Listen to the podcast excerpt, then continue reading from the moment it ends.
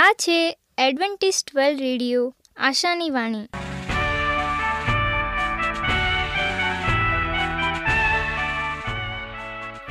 હું ગામિત સ્નેહા, અમારા આજના પ્રસારમાં તમારો હાર્દિક સ્વાગત કરું છું. આજે તમારા માટે અમે ખૂબ સુંદર, સ્વાસ્તિક અને આત્મિક વિચારો લાવ્યા છીએ.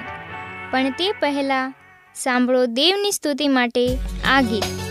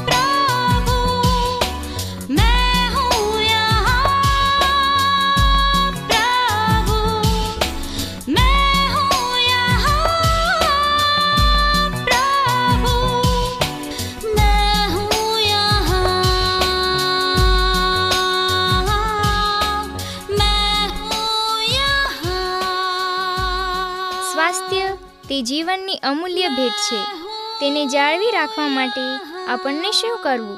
અને એના માટે આજે સ્વાસ્થ્યને લાગતા શબ્દો સાંભળીએ. ફેફસાના કેન્સરથી તમારી જાતને બચાવો.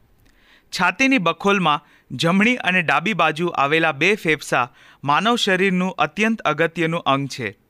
નાકથી શરૂ થતી મુખ્ય શ્વાસની નળી ટ્રેકિયા કહેવાય અને તેના જમણા અને ડાબા ફેફસામાં જતી પેટાન બી ને બ્રોન્કાઈ કહે છે. વૃક્ષની અનેક ડાળખીઓના શાખાઓ અને પ્રશાખાઓ માફક આ બ્રોન્કાઈ બને ફેફસામાં નાની નાની નળીઓમાં વહેંચાય છે, જેને બ્રોન્ક્યોક્સ કહે છે. જેના છેડે જેમ ડાળીના છેડે ફૂલ પાન કે ફળ હોય, તેમ એલવેલાઈ અથવા ફુગો હોય છે. ફેફસાનું કાર્ય. બાળક જન્મે અને રડે ત્યારથી ફેફસાનું વાતાવરણની હવા લેવાનું કામ શરૂ થાય. અને વ્યક્તિ મરી જાય ત્યારે આ કાર્ય બંધ થાય. આ ઓક્સિજન ટ્રેકિયા પછી બને બ્રોન્કાઈ અને પછી નાની નાની અસંખ્ય બ્રોન્ક્યોલ્સ મારફત એલ્વેલાઈ ફુગ્ગામાં પહોંચે. આ એલ્વેલાઈની ફરતે એકદમ સૂક્ષ્મ લોહીની નળી હોય, જેમાં સતત વહેતા રક્તકણ પોતે શરીરના દરેક અંગના કોષમાંથી ખેંચી લાવેલા કાર્બન ડાયોક્સાઇડવાળી હવા સેકન્ડના હાજરમાં ભાગમાં એલ્વેલાઈમાં ઠાલવી દે. અને બદલામાં એલ્વેલાઈમાં આવેલી દવા જેમાં ઓક્સિજન હોય તે લઈ લે. એલ્વેલાઈમાં આવેલી ખરાબ દવા કાર્બન ડાયોક્સાઇડવાળી ઉશ્વાસ મારફતે શરીરની બહાર નીકળી જાય. આ કાર્ય જીવનભર ચાલતું રહે. જ્યારે તમે આરામ કરતા હો ત્યારે એક મિનિટના ચૌદથી અઢાર પ્રમાણે અને બાળકોમાં આ ગતિ એક મિનિટમાં ચોવીસથી ત્રીસ ગતિ ગણાય. ફેફસાનું કેન્સર થવાના કારણો. સૌથી મુખ્ય અને અગત્યનું કારણ સ્મોકિંગ. એટલે કે સિગરેટ પીવાનું, બીડી પીવાનું કે ધૂમ્રપાન. સિગરેટનો ધુમાડો શ્વાસમાં જાય સેકન્ડ હેન્ડ સ્મોકિંગ સિગરેટ પીવાથી અડસઠથી નેવ ટકા અને સેકન્ડ હેન્ડ સ્મોકિંગમાં ત્રણથી પાંચ ટકા ગણાય છે. ગામડામાં ચલમ ફૂંકવી અને હુક્કો પીવો, આ બધા કારણ ફેફસાનું કેન્સર થવા માટે જવાબદાર છે. સિગરેટ સ્મોકિંગના નેવ ટકા અને બાકીના દસ ટકામાં કારણો, કેમિકલ ફેક્ટરીના ધુમાડા કેમિકલ ફેક્ટરીના ધુમાડામાં એસ્વેસ્ટિસ, સિલિકા અને ડીઝલ અને પેટ્રોલ ગાડીના એક્સોડેન્ટ્સ અને હવાનું પ્રદૂષણ ગણાય. પ્રદૂષિત હવા પહેલાં ફેફસાનો કોઈ રોગ થયો હોય, વારસાગત કારણો, કેન્સરની સારવાર લીધી હોય, રોગ પ્રતિકારક શક્તિ ઓછી થઈ ગઈ હોય રેડોન ગેસ જે યુરેનિયમમાંથી નીકળે, શરીરમાં ફેફસાનું કેન્સર ના થાય માટે અગમચેતીના પગલાં કયા? ખોરાક. શરીરમાં હવા વાટે, ખોરાક વાટે, પાણી વાટે અને ચામડી વાટે. ઇન્જેક્શન કે જંતુ કરડવાથી જે પ્રદૂષિત પદાર્થો જાય તેને વૈજ્ઞાનિક ભાષામાં ફિરેડ્રિકલ કહેવાય. જેનો નાશ સમયસર ના કરવામાં આવે તો કેન્સર થવાના ચાન્સ વધે. આ ફિરેડિક્સનો નાશ કરનાર પદાર્થોને એન્ટીઓક્સિડન્ટ કહેવાય. મુખ્ય ચાર એન્ટીઓક્સિડન્ટ. વિટામિન એ જે બીટા કેરોટીન સ્વરૂપે ગાજર, કોળું, કેળા, નારંગી, પીળી હળદર, સફરજન, જામફળ, પેરમાંથી મળે માટે આ પદાર્થો નિયમિત રોજ લેવા જોઈએ. બીજો એન્ટીઓક્સિડન્ટ વિટામિન સી, જે બધા બહુ મધુરા ફળો અને શાકભાજીમાંથી મળે. આબળા, લીંબુ, પપૈયું, જામફળ, ટમેટાં, પાઇનેપલ વગેરે લેવાથી તેમાંથી વિટામિન સી મળે. આનાથી ફિરેડિકલ નાશ પામે. ત્રીજા એન્ટીઓક્સિડન્ટ વિટામિન ઈ છે. જે તમને બદામ પિસ્તા, દૂધ ઉગાડેલા કઠોળમાંથી મળે. ચોથો એન્ટીઓક્સિડન્ટ મિનરલ સેલેનિયમ છે, જે આખા અનાજ અને કઠોળમાંથી મળે. આ ચાર વસ્તુઓ ખોરાકમાંથી લેવાથી કેન્સર અને તે સિવાયના નાના મોટા ચેપી રોગો સામે રક્ષણ મળશે. આ ચારે એન્ટીઓક્સિડન્ટ દવા તરીકે સપ્લિમેન્ટ પણ લઈ શકાશે. Physical activity. જો તમે નિયમિત કસરત કરતા હશો, તો તમારા શરીરમાં ખૂબ પ્રમાણમાં ઓક્સિજન જશે. ઓક્સિજન તે શ્રેષ્ઠ એન્ટીઓક્સિડન્ટ છે અને કેન્સર થવા નહીં દે. એસ્પિરિન. જો તમે રોજ નાના ડોઝમાં એસ્પિરિન લેશો, તો તમને ફેફસાના કેન્સર થવાની શક્યતા ઘટી જશે. રોગ પ્રતિકારક શક્તિ. જો તમે પૌષ્ટિક ખોરાક લેતા હશો, કસરત કરતા હશો, તો તમારું હેમોગ્લોબિન લેવલ સો ટકા રહેશે. આનો અર્થ કે તમારી રોગ પ્રતિકારક શક્તિ વધારે થઈ જશે, એટલે તમને ફેફસાના કેન્સર થવાની શક્યતા ઘટી જશે. પોલ્યુશનથી બચાવ કરો. જ્યાં હવા પ્રદૂષિત હોય, ત્યાં ના જશો અથવા માસ્ક પહેરી રાખશો. સ્મોકિંગનો તદ્દન ત્યાગ કરો. આ માર્ગ ફેફસાનું કેન્સર ના થાય માટેનો શ્રેષ્ઠ માર્ગ છે. જો સ્મોકિંગ કરતા હો તો બંધ કરો. ધૂમ્રપાન ના કરતા હો તો તમારા ઉપરના અગમચેતીના પગલાંથી તમારો કેન્સરથી બચાવ થશે. નમસ્કાર.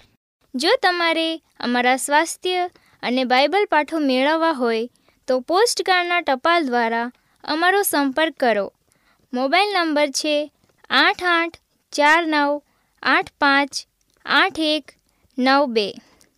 અમારું સરનામું છે એડવેન્ટિસ્ટ વર્લ્ડ રેડિયો, આશાની વાણી, પોસ્ટ બોક્સ નંબર એક ચાર ચાર છ market yard Pune, Maharashtra, India. આજે આપણે દેવનું વચન પાસ્ટર રાજુભાઈ ગાવિત એમના થકી સાંભળીશું. જીવનની તાલબદ્ધતા રાજુ ગાવિત. આજનો ગુજરાતી ભાષામાં દેવનું પવિત્ર વચન તમારા સુધી પહોંચાડનાર અને આજનું વચન સાંભળનાર દરેક ભાઈ બહેનો નાના મોટા બાળકો, વડીલો, હું સર્વનો ઈસુ ખ્રિસ્તના નામમાં આવકાર કરું છું. આજે આપણે દેવના વચનમાંથી શીખીએ કે મનુષ્યો અને તેના જીવનની તાલબદ્ધતા કેવી છે અને તે તેમના જીવનમાં મળેલો સમય કેવી રીતે વાપરવા માગે છે અને આ સમય કયો છે અને આ સમય શા માટે થોભી શકતો નથી? સમયની વ્યવસ્થા અને ગોઠવણ કોણે કરી છે? અહીંયા બાઇબલ આપણને શું શીખવાડે છે અને બાઇબલનો દૃષ્ટિકોણ શું છે? હવે આપણે દેવના વચનમાંથી એક વચન વાંચીએ. તે વચન છે સભા શિક્ષક ત્રીજો અધ્યાય અને પહેલી કલમ. હવે આ પુસ્તક અથવા આ વચનો લખનાર જે અનુભવી વ્યક્તિ છે તેમના જીવનમાં થયેલા દરેક અનુભવો તે અહીંયા લખે છે. તે જીવન વિશે લખે છે, સમય વિશે લખે છે અને મનુષ્યના મૃત્યુ થયા પછી તેમનો ધારણાઓનો શું થશે તે વિશે આપણને શીખવાડે છે. સુલેમાન રાજા ખૂબ જ્ઞાની હતો અને તેને જ્ઞાન પરમેશ્વરે આપ્યું હતું. અને પરમેશ્વર પાસેથી મળેલું જ્ઞાન આ જગતના કોઈ પણ વ્યક્તિઓના લોખાન સાથે મળી શકતું નથી. હવે આપણે એક વચન વાંચીએ. સભા શિક્ષક ત્રીજો અધ્યાય અને પહેલી કલમ. તે લખે છે કે પૃથ્વી પર દરેક બાબતને માટે ઋતુ અને દરેક પ્રયોજનને માટે વખત હોય છે. રાજા સુલેમાન, અહીંયા કેટલીક સુંદર કવિત્વમાંથી તે આપણને જણાવે છે કે પૃથ્વી પર દરેક બાબતને માટે ઋતુ હોય છે અને દરેક પ્રયોજનને માટે વખત હોય છે અને તે વખત કોઈના માટે થોભતો નથી અને એ સમય કોઈના માટે એક ઇંતજાર કરી શકે એવી બાબત નથી. હવે અહીંયા આપણને એ જણાવે છે મનુષ્ય વિશે કે જન્મવાનો વખત અને ત્યાર પછી મરણવાનો વખત. જે વખતે કોઈ બાળકનો જન્મ થાય અને તે બાળક સાઠ વર્ષ સુધી જીવે અને એકથી તો સાઠ વર્ષનો જે ગાળો છે, તે સમય અથવા તે વખત તેમના જીવનની અંદર હોય છે અને તે વખત બે જાતનો હોય છે. જ્યારે જીવનની શરૂઆત થઈ અને જીવનના અંતનો સમય આવ્યો, ત્યારે મળેલો જે સમય હતો, વખત હતો, એ વખત આવ્યા પછી અહીંયા આપણે હતા નહીં હતા એવા થઈ જાય છે. પરંતુ દરેક કાર્યને માટે વખત આપેલો છે. મનુષ્ય જન્મ લે છે અને મરણ પામે છે. તેનો વખત પૂરો થાય છે. હવે કોઈ ઝાડને આપણે રોપીએ છીએ અને રોપેલાને ઉખેડી નાખીએ છીએ, એનો સમય પૂરો થાય છે.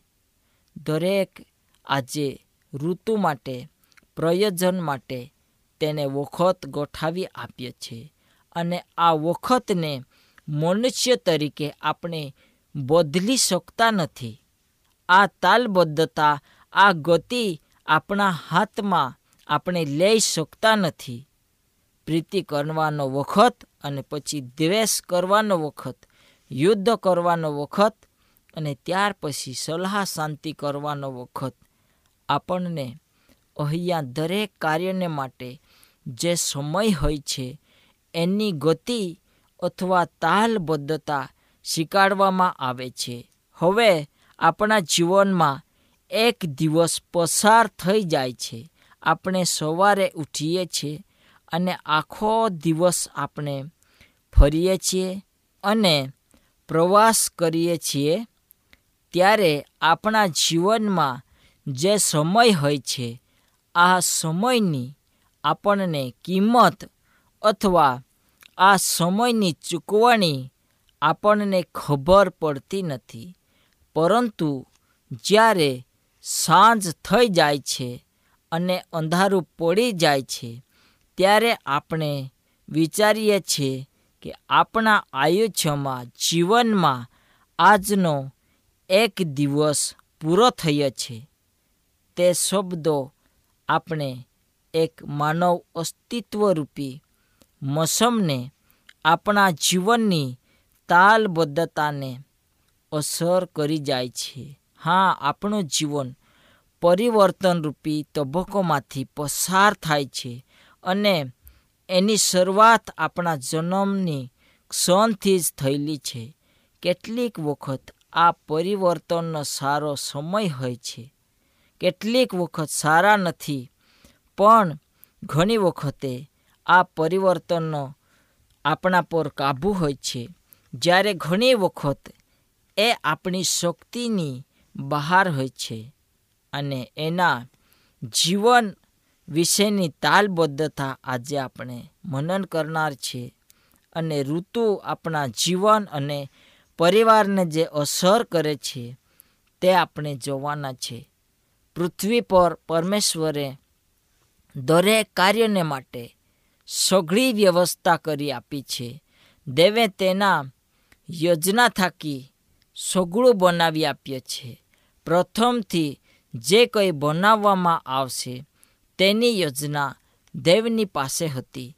આકાશ પૃથ્વી, ઝાડી, જંગલ, પૃથ્વી, સમુદ્રો તેને સઘળું ઉત્પન્ન કર્યો છે. પણ તેનો એક દિવસ અંત થશે અને તેને જે વખત તથા સમય આપ્યો છે. એમાં તે ગોઠવણી, તાલબદ્ધતા, ગતિ કામ કરી જશે. તેનો સમય સમાપ્ત થઈ જશે. આદિ શબ્દથી બાઇબલ આપણને શરૂઆત કરે છે. એમાં કોઈ પણ જાતની શંકા નથી. શા માટે? તે શબ્દથી શરૂ થાય છે. ખરેખર, હિબ્રુમાં એક શબ્દ એટલે શરૂઆતમાં ઉત્પત્તિ પહેલો અધ્યાય અને પહેલું વચન આપણને ધરે છે કે અવ્યસ્તન અથવા ખાલી અથવા તેની નિર્મિતિ કરવામાં આવી હતી. એવી રીતે છઠ્ઠા દિવસે તે ઘસિત કરે છે, ઉત્તમ ઉત્તમ, સારામાં સારો અને એ ટૂંકમાં આપણને કહે છે કે આ દુનિયાની એક પરિપૂર્ણતા શરૂઆત થઈ. હવે આપણે આ બધું ચાલી રહ્યો છે તેને જોઈએ છે. તો આપણને પોતાને આ પ્રશ્ન પૂછીએ, શું અવ્યવસ્થિત અથવા તકનો કોઈ સંકેત છે? અથવા બધું યોગ્ય સમયે અને સ્થળે યોગ્ય રીતે કરવામાં આવે છે? દેવના અસ્તિત્વ વિશે આપણો શું જવાબ છે? અહીંયા આપણને એક બાબત જોવા મળે છે કે આ પૃથ્વી પર જે સમય તમને અને મને મળ્યો છે, આ સમય આપણે આપણા જીવનને બદલી શકતા નથી અને આ સમયને આપણે થબાડી શકતા નથી. કેમ કે આ આકાશમાં જે પ્રકાશ આપનાર સૂર્ય ચંદ્ર જે રાતથી દિવસને અલગ કરવા માટે, ઋતુ અને દિવસો અને વર્ષ માટે ઉત્પત્તિ પહેલો અધ્યાય અને ચૌદ, દેવ એ બનાવવાની કુદરતી લયના બધા ભાગો તેમજ ઋતુઓનો પણ તે સમાવેશ કરે છે. અને જો કે આપણને હમણાં જ જળહળતો લાગે છે કે યશયા સૂચવે છે સાસઠ અને ત્રેવીસમાં કે નવા આકાશ અને નવી પૃથ્વીમાં તાલબદ્ધની લાગણી પણ ખરેખર અસ્તિત્વમાં હશે. વિચાર કરો સાબાત કેવી કેવી વિશિષ્ટ રીતે તમારા અને મારા જીવનમાં કૌટુંબિક રીતે એક અસર કરી જશે તે આવનાર યુગમાં પણ હોઈ શકે છે. આપણી તાલબદ્ધતા, વૈજ્ઞાનિકો અને સર્કેડિયોન લય જૈવિક ઘડિયાળ આ વિચાર વિશે કંઈક વાત કરે છે કે ત્યાં જૈવિક લય છે. કેટલીક વખત શારીરિક ઘડિયાળ કહેવામાં આવે છે તે આપણા શરીરમાં કાર્યનું નિયમન કરે છે. બીજા શબ્દોમાં, ચોક્કસ અંશે નિયમિતપણે આપણા શરીરમાં પણ અસ્તિત્વ ધરાવે છે. તેથી કેટલાક મોટે તબક્કે તાલબદ્ધતા આપણી આસપાસ આપણામાં પણ અસ્તિત્વ ધરાવે છે અને જીવનના પુસ્તક, જન્મ અને મૃત્યુ વચ્ચે આપણે બધા વિવિધ વૃત્તિઓમાંથી પસાર થઈએ છીએ, જે પ્રત્યેક વ્યક્તિ માટે અલગ હોય છે. કેટલાક બાળકો તેમના જન્મ પછી લાંબા સમય સુધી જીવતા નથી. અન્ય લોકો પુખ્ત વયના લોકોમાં પરિણામે જે છે તે પર્યાપ્ત કરવા માટે વૃદ્ધ અવસ્થામાં જીવે છે. પરંતુ બાળકો તેમના પોતાના દરે વૃદ્ધિ અને વિકાસ પામે છે.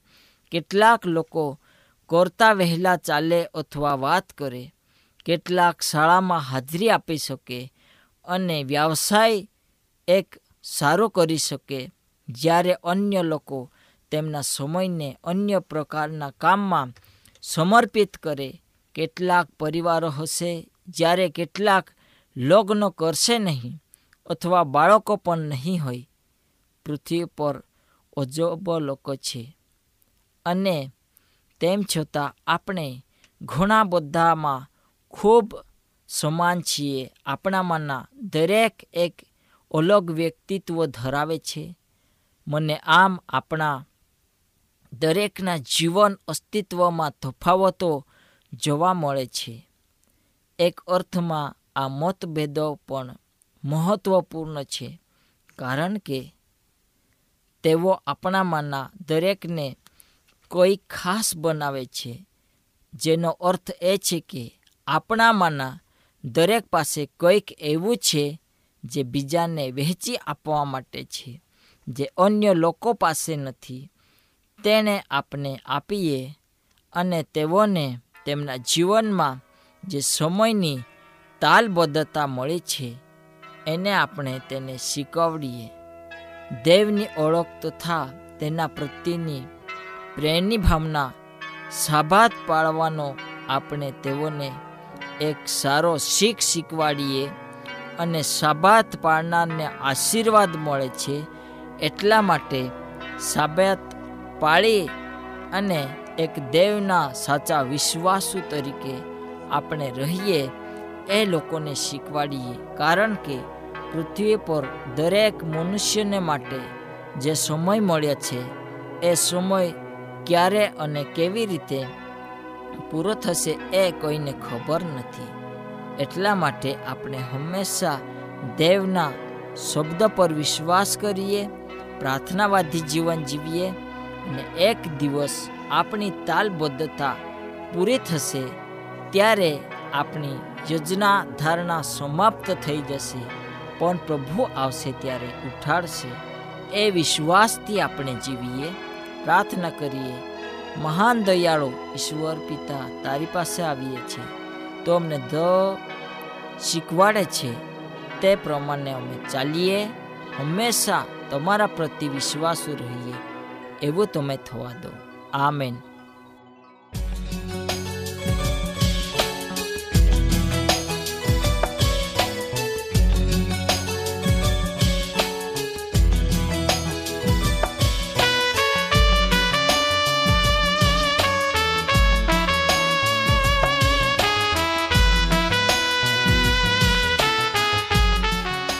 સાથે આજના પ્રસારમાં રહેવા બદલ તમારો ખૂબ ખૂબ આભાર.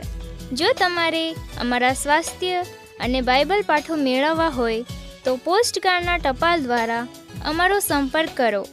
મોબાઈલ નંબર છે આઠ આઠ ચાર નવ આઠ પાંચ આઠ એક નવ બે.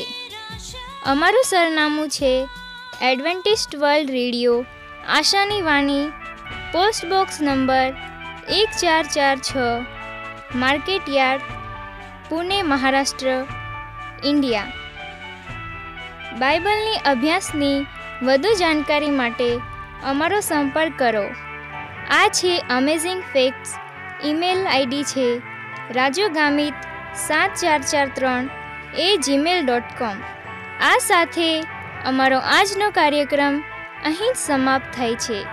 ફરી મળીશું આ જ મીટર બોર્ડ પર ત્યાં સુધી પ્રભુ તમારી સાથે રહે.